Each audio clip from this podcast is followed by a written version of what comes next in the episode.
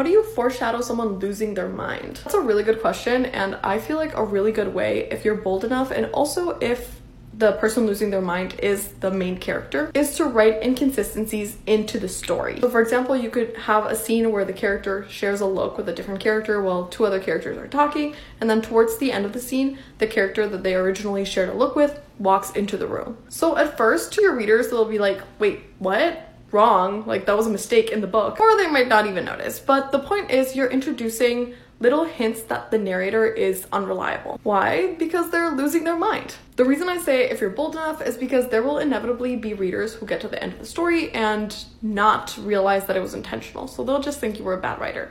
But there will also be those readers who will get to the end, realize, and be like, that's really cool. Now, if the character who's losing their mind is not the main character, you can still introduce inconsistencies by making them seem a little bit confused sometimes. So, for example, you could have the main character be in this character's house and find like a shoe in the fridge or something that just doesn't belong. And they're like, why is this here?